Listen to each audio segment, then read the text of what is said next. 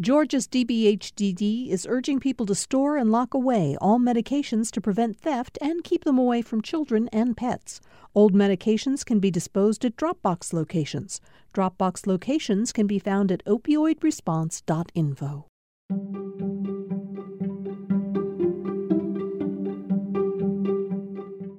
You're listening to Georgia Today. I'm Steve Fennessy.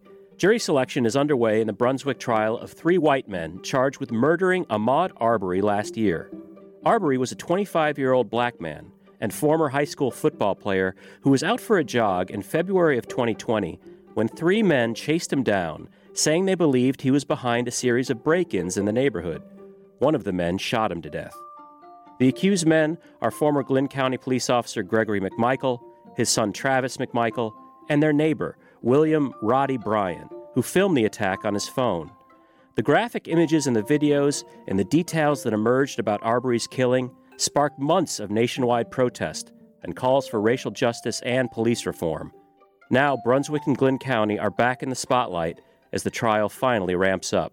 Social justice groups are already talking about what the outcome of this trial will mean for Georgia and the country overall. Already, so much has changed. For this podcast, I'm joined by Margaret Coker. She's founder and editor in chief of The Current. It's a coastal Georgia online news site and GPB news partner. Coker spent months digging into 10 years of official Glynn County police and court documents. What she found reveals a striking pattern. According to the documents, despite numerous complaints of officer misconduct on the job, only one Glynn County cop in 10 years has been fired for conduct related incidents. Coker's investigation also finds the county's lethargic investigation into Arbery's death is just the latest example of a department that's lost the trust of many residents, especially Glynn County's black residents. So, Margaret, we should say right up front that the county and police department declined to comment on your investigation. So, tell us exactly how you reported this story and how you got your hands on, on so many of these documents. What, what were they and, and what did they show? We started covering the county with public records requests. You know, we at the current, uh, we launched last year um, in September 2020. We're also very intentional about building this nonprofit investigative news organization to help fill the news vacuum that exists in coastal Georgia. And that news vacuum, I think, is part of the reason why it took so long for an arrest to be made in the Arbery killing. And so we decided to find out how the, this failure of law and order, how this failure of, of law enforcement happened, and to see if there were other cases that showed a pattern. We were seeking police records, trying to test a hypothesis that is quite broad and widespread in Brunswick among Brunswick's black majority community that police have a tendency to overpolice, that police have an implicit bias against black people, and that is one of the reasons why arrests were not made immediately in the Arbery case. Many do see this trial in the context of other prominent racial justice cases, which have had a mixed bag of verdicts. Ahmaud Arbery as yet another name on a list that includes Trayvon Martin, Walter Scott, Breonna Taylor, and George Floyd. And historically, the hundreds who came before, says Bobby Henderson, co founder of A Better Glynn, a grassroots group formed last year in response to Arbery's killing. Here we are in the South, and we witnessed a lynching. How far are we from 1892? That's what's on the line federal prosecutors say Arbery's killing was racially motivated, that he was profiled as a black man running through a predominantly white neighborhood. We gathered documents from both Brunswick Police and Glynn County Police. And in order to have a baseline, uh, we also were collecting records from police in Savannah and Chatham County. We wanted to make sure that, that what we were looking at, we could understand whether what we were seeing was good, bad, ugly, or something else altogether. What we found out was that one, there actually is no law across the state of Georgia that mandates police departments anywhere to keep certain data or not. There is no law in Georgia that actually defines racial profiling. And then when you get down to the weeds here in Glynn County and Brunswick, Glynn County has only uh, retained three years of police policing data traffic stops, 911 calls. And what we wanted to do was look at a full decade in order to be able to go through and see patterns under different police chiefs here and see how policing has changed over a long period of time. But with the data that we've collected, uh, everything is very concentrated in the last three years. Margaret, what made you decide to go back like 10 years? What, what was the, the reasoning behind picking that specific number of, of years? Well, we were looking at who was in charge of the justice system here, and that was Jackie Johnson, who was nominated for her position in 2010.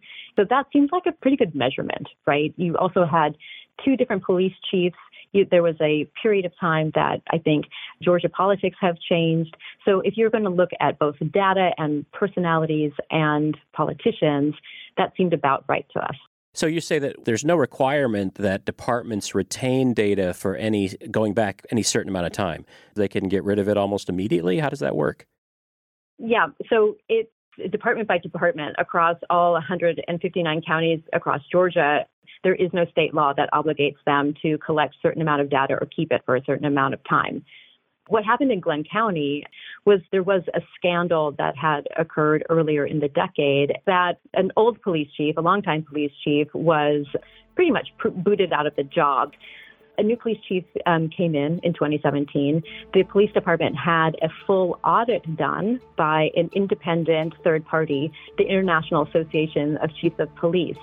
And Glynn County Police had lost their accreditation, something that we also found out is a voluntary process across Georgia. Um, accreditation for police departments means that you have passed a certain standard of both training and internal procedures and modern practices and methods, and um, you're in tip top shape. Glynn County Police had lost this accreditation. A new police chief came to the department. They had an outside audit that's uh, and and that report was 154 pages that showed in really searing detail what was wrong, what needed to be improved upon, and what was right as well. When you say this this report showed things in searing detail, what were some of the of the most alarming uh, revelations from that that outside report? the whole point of the audit is to a roadmap to making the police department better.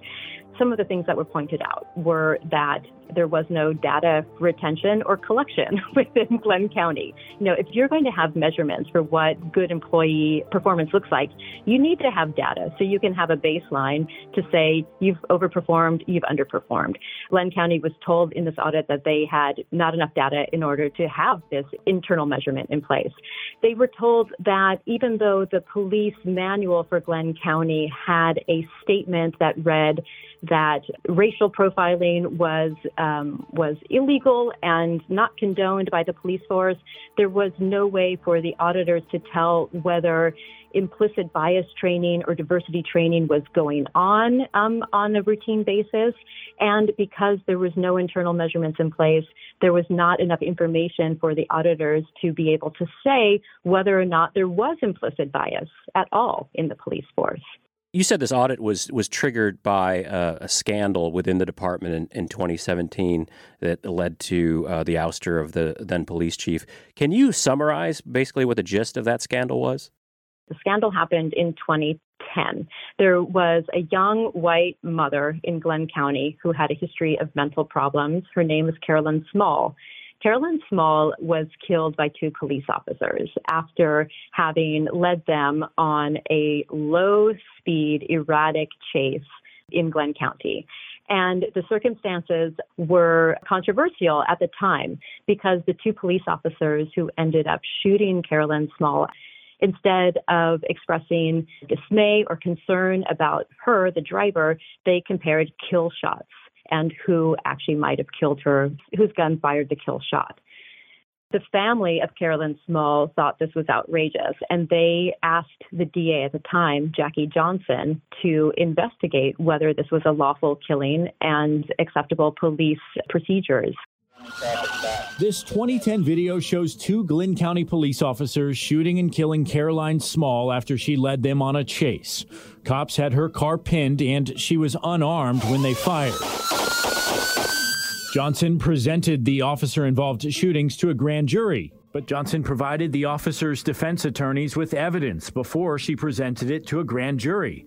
Johnson went before the grand jury without presenting an indictment, and she allowed defense attorneys to participate in the grand jury hearing by asking questions. No charges were filed against the officers. That was 2015, which then triggered outrage in 2016. All of which is to say that there have been moments in Glynn County that outraged residents have sought accountability and haven't gotten them for over a decade. Arbery's death and the lack of immediate police response and arrests in that case was sort of the last straw. And I understand that the Glynn County Police Force numbers around 120. Uh, did you also look at to what degree kind of the racial makeup of that police force represents or doesn't represent the community it polices? That's one of the other findings in that 2017 audit that I've already mentioned. It was one of the pillars that the auditors, you know, use across the country to measure how well and how appropriately communities are policed and police departments reflect the communities they serve. The Glynn County Police Department has never in the last 10 years matched the demographic ratios here. So fast forward with our investigation. One thing about about Glynn County, which is reflective about all of Georgia. Georgia is one of 27 states that upholds a legal concept known as qualified immunity. Qualified immunity protects governmental entities from lawsuits unless there is a clearly established constitutional violation. It also means it's almost impossible to convict a, a police department or a police officer in civil court as people cannot find any satisfaction or accountability, um, either in criminal or civil court, there is another organization, another agency uh, that we all know of as a grand jury. I've always thought that a grand jury is a group of people who take evidence brought to them by a prosecutor and they decide whether or not there's enough evidence to go forward with charges and have a criminal trial. Well, under Georgia's grand jury handbook, grand juries also have this extraordinary power to um, be a watchdog and to recommend investigations on their own. So the grand juries in Glynn County over since 2016 have taken on this watchdog function. They have demanded, while they've been impaneled, to start looking into other issues that the DA did not bring to them. So they have been writing um, reports at the end of their term. These reports are known as presentments. So these are extraordinary documents that show how deeply citizens here have felt about failures of policing in their own backyard. So, this grand jury is it the same grand jury that's been what meeting uh, periodically over the last several years? How grand juries work, at least in coastal Georgia. A district attorney's office impanels a grand jury. They're not just around to hear one case. And in Glynn County, there have been grand juries impaneled for eight, nine months every year, even for a full calendar year. In 2019, though, there were two separate grand juries impaneled. There was one that um, started at the beginning of the calendar year, and they were hearing uh, individual cases that the DA's office was bringing to them. They also um, took up a recommendation to look into the Glynn County Narcotics Unit. So that grand jury at the start of 2019 started its own investigation about the narcotics department. It brought out its own presentment where it was scathing detail about criminal misbehavior and corruption within cer- this certain department, but also behavior that they thought was criminal with senior officers outside of that narcotics department, including the chief of police. It sounds like it's basically a de facto oversight that maybe in other communities would be provided by either uh, lawmakers, a DA, or someone else, right? Right. And it's not specific only to Glynn County. This happens in other counties as well. But in Glynn County, this has become a really important tool to hold police and the DA accountable. Next, how a grand jury in Glynn County acted as the only watchdog of the county police department, and the recommendations that the grand jury made just months before the Ahmaud Arbery killing it is hitting Glynn County in September 2019. It's hitting with a thud. I'm Steve Fennessy. This is Georgia Today. If you like hearing the news from around the state here on Georgia Today, you'll probably like hearing how Georgia's agriculture economy feeds the country and the world on A Fork in the Road. I'm David Zelski, and on the Fork in the Road podcast, we feature stories from Georgia's farmers, fishermen, merchants, artisans, chefs, and others who help provide Georgia grown products to folks in the Peach State and beyond. Find it online at gpb.org slash podcast or download it on your favorite podcast platform. If you like hearing the news from around the state here on Georgia Today, you'll probably like hearing how Georgia's agriculture economy feeds the country and the world on A Fork in the Road. I'm David Zelski, and on the Fork in the Road podcast, we feature stories from Georgia's farmers, fishermen, merchants, artisans, chefs, and others who help provide Georgia grown products to folks in the Peach State and beyond. Find it online at gpb.org slash podcast or download it on your favorite podcast platform.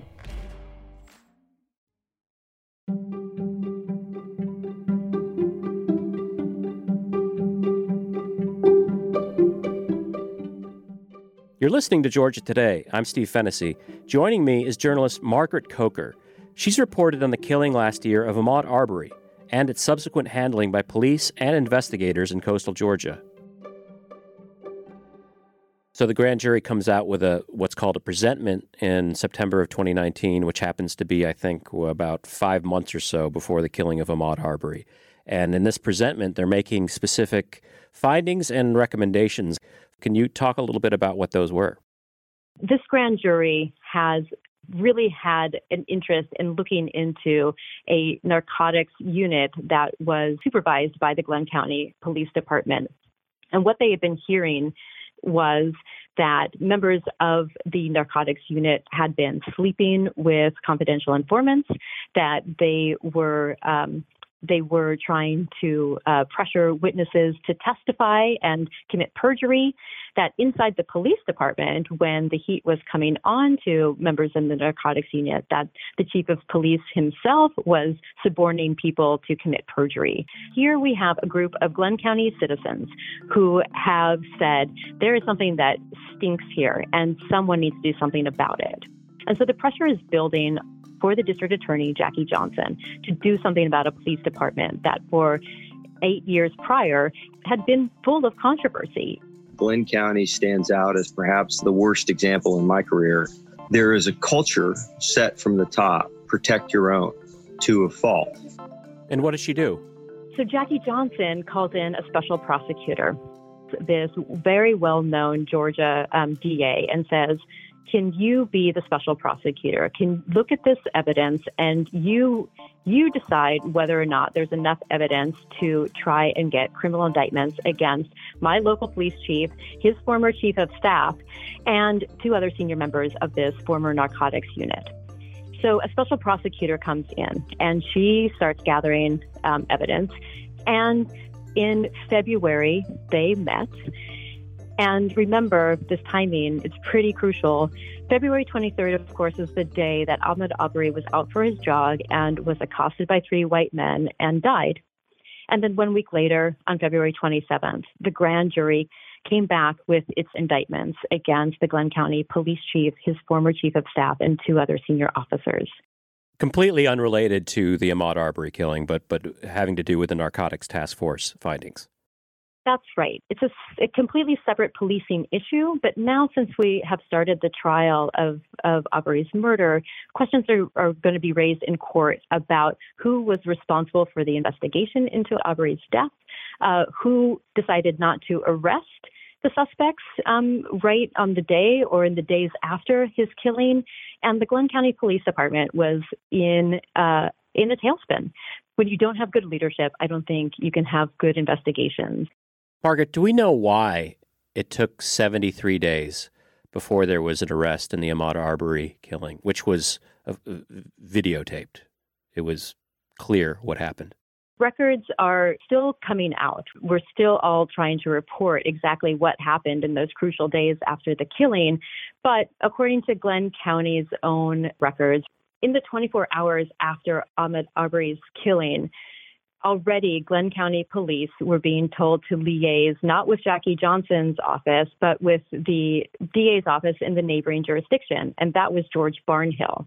George Barnhill. He recused himself because his son worked with Johnson and the senior McMichael in the DA's office. But as he was doing that, he noted that he didn't see a reason for arrest of the McMichaels.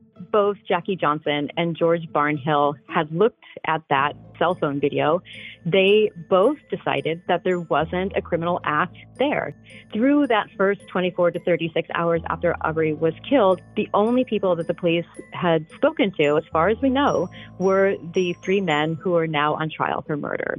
Their version of events held up and their version of events seemed to have held up for over 70 days.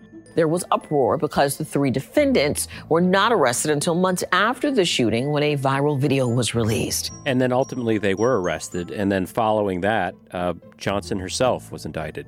That's right. Jackie Johnson is now facing two or three um, uh, um, charges that she she violated her oath of office and she showed uh, um, favor to Greg McMichael and his adult son, Travis McMichael, who is actually the man in the cell phone video who has the shotgun that goes off and kills Arbery.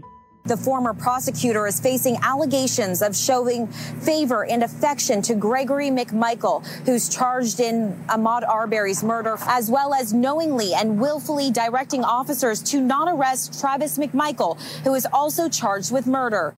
Gregory McMichael previously worked as an investigator for her office. So, when it comes to the trial itself of these three men, then, uh, which has begun this week with jury selection, to what degree is, is Glynn County Police also being held to scrutiny?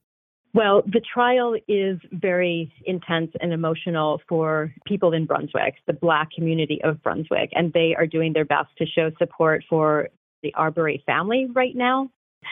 This is a family that has waited a very long time to get this case before a jury. There are also people who are demonstrating and, and praying for justice who are walking around town with t shirts on that say, Justice for Jackie's Victims. And on the back of their T-shirts, they have a list of nine names. These are people that they believe, uh, you know, have died in suspicious circumstances, either in police custody or by police themselves that Jackie Johnson did not end up prosecuting. And there are people who who have been really advocating over the last 18 months to make change within the Glynn County Police Force. By the way, Glynn County has gotten a new police chief, and for the first time in history, the police chief in Glynn County is a black man. So there are members of the community who feel like they this this journey towards accountability um, it has reached some pretty important milestones, while still the pathway is long and arduous to come. In June of 2020, Governor Brian Kemp signed a bipartisan hate crimes law. The law imposes additional penalties for crimes motivated by race, religion, gender, sexual orientation, and disability. Nearly a year later, the governor repealed a portion of the citizens arrest law. Attorney Gerald Griggs believes, regardless of the verdicts here, the outcome of the trial will spark even more change in Georgia and beyond. I think we're going to see a coming together that needs to happen. You know, there's been a lot of divisive rhetoric in Georgia and around the country. And I think this trial can start that healing process with accountability. And has this new police chief, who, whose name is uh, Jacques Battiste, has he has he acknowledged uh, the, the problems within his department? Has he has he announced any plans for um, trying to change tack?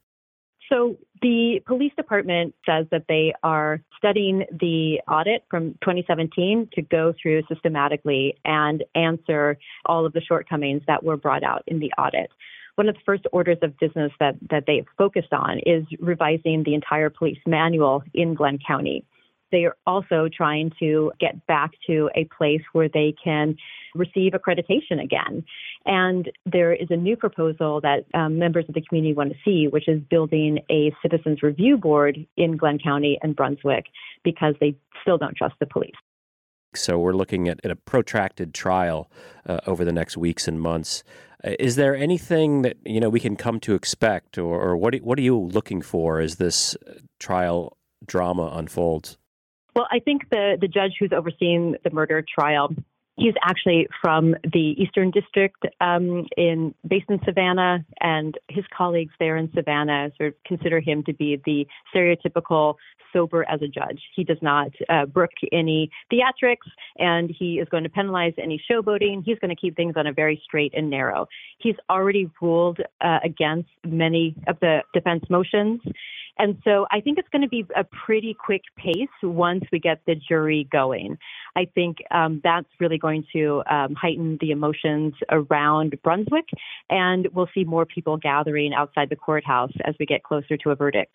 In terms of some of the residents of Glynn County, how hopeful are they that uh, the trial um, in, uh, of the three men accused in the Arbery killing that, that that may result in in a fair police department?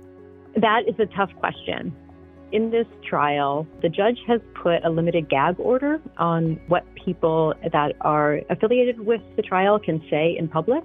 And, you know in the last 72 hours before the trial started and as the trial has begun his parents are keeping a very hopeful tone. Members of his family say they are looking for justice and healing. We do want justice.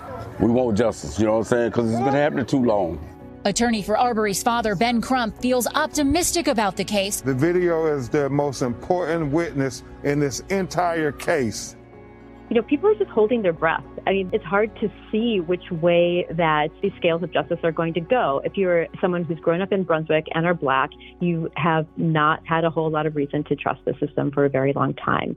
The community is focused on really seeking deep and meaningful reform.